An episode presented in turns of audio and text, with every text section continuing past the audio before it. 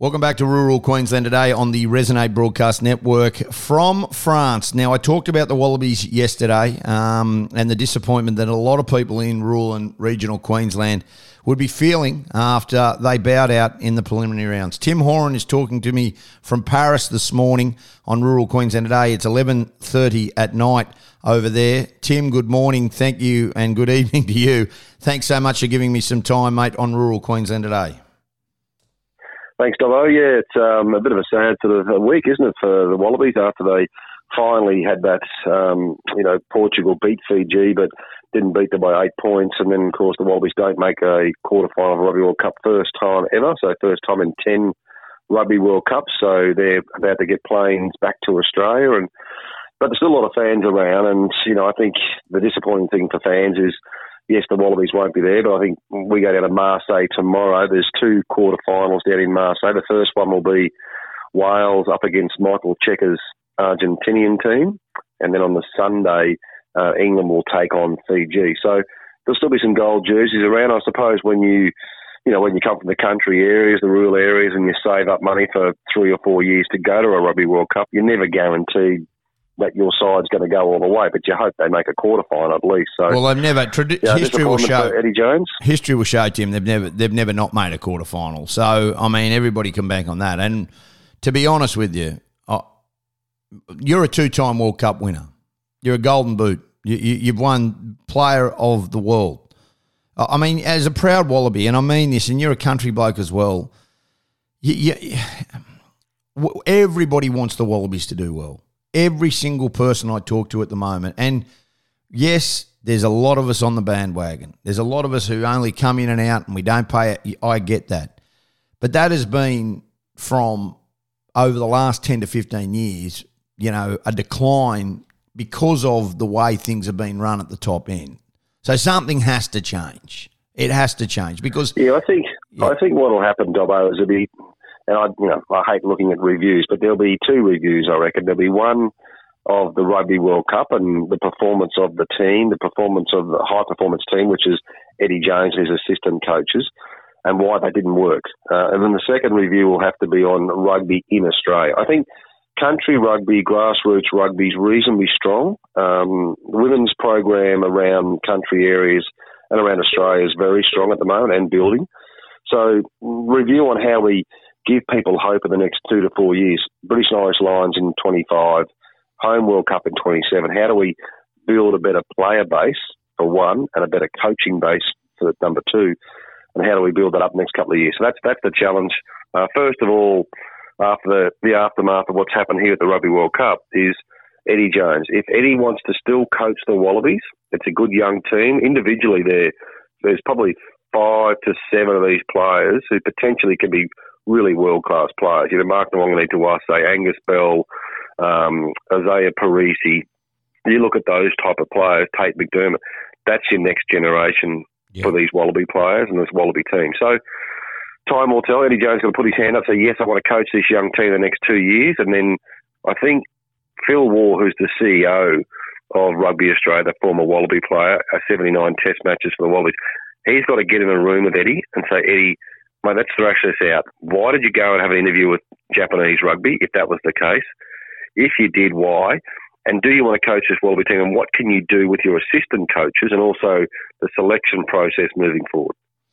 So, talk to me about, um, and I mean this, talk to me about the, the whole story with that and how it actually comes to that you get to a result where we see improvement. I understand reviews.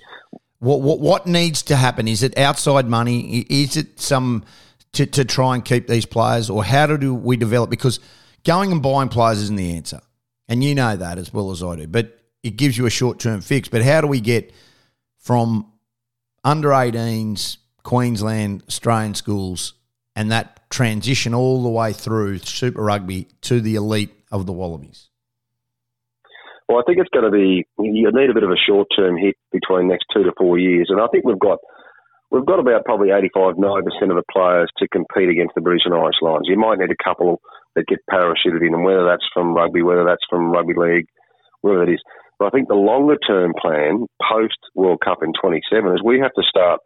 We identify talent really well in rugby, but it's the retention of that talent. So in private schools, and I know the game is a lot bigger than private schools. It's a lot of state schools as well. But we need to go to state schools around the country and find under 15 rugby league players or under 15 rugby union players and put them in pathways for rugby. Because rugby league, there's you look at you know there's NRL, there's NRL players in private schools now in grade 11 already contracted to go to the Broncos, the Titans, the Roosters. So they're playing rugby. We're giving them a good education, and then all of a sudden they're, they're off They're for the next two or three years, and we don't get them back. So rugby has to get a couple of big benefactors, which they're working on. Hamish McLennan, for all his weaknesses in other areas, he's pretty close to getting some big benefactors for the game. And if we do that, because we don't have big broadcast funds, compared to AFL and NRL, they have a massive broadcast budget that they can use that those funds to contract those players in grade 11, 12 and keep them the first two years after school. That's the challenge for us. That's not going to get us players for 27 World Cup, but post that, if we can fix that little pathway, I think we'll be a long way to fixing the game, but also retaining Australian coaches as well. Dan McKellar's gone offshore, Laurie Fisher, Fisher Andrew Friend has just come back from coaching in Ireland. So they're very good coaches. Enough coaches around, but a lot of them apply their trade offshore. We need to get some back to Australia and the coaching talent and the playing talent to grow that player base. That's the thing, mate. There's no two no two ways of looking at it other than you know grow the talent from within, and hopefully it takes time. Can we turn it around quickly than you know the next World Cup? I mean, I don't think we win the next World Cup, but I mean we've got the British and Irish Lions here in two years. Can we be competitive at that level, or is that going to be a stretch? Oh, definitely, Dollar. Yeah, you look at the Taniela Tupou and those type of players. There's, as I mentioned, there's there's a really good core of these young players. But I just think through Rugby World Cup individually, I thought we played reasonably well, but as a collective, we just didn't have any direction. And whether that's at fly half, whether that's at 15, that spine of a, of a, of a back line, I think we just struggled to to get some cohesiveness within the side. And it's a shame because you look at all these other teams and, you know, they've got wonderful 10s who direct the game. Owen Farrell for England, um, Johnny Sexton for Ireland. And you know, there's two quarterfinals in Paris this weekend, Dobbo, which the top four teams in the world are going to be playing, and two of them are going to miss out on the semi-final. So the first match, you know, Ireland are going to take on the All Blacks on Saturday in Paris, and then France are going to take on the Springboks on the Sunday. So massive weekend in Paris, and then the other quarters, as I mentioned, down in Marseille, which we'll head to tomorrow. Yeah, the, the, rugby need to look at that. There's no way the four best teams should be playing each other in a quarter final, but that's a whole other chat. No, and but also,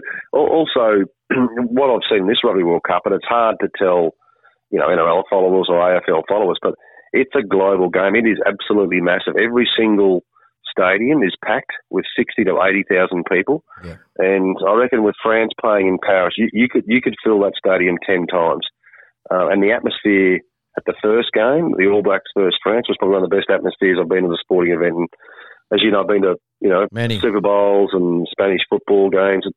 The, so the game globally is massive. We just need to try and find a way in Australia where we're competing against a couple of codes to find a way to retain our talent. Yeah, well said. Appreciate your time. Thanks so much for being with us.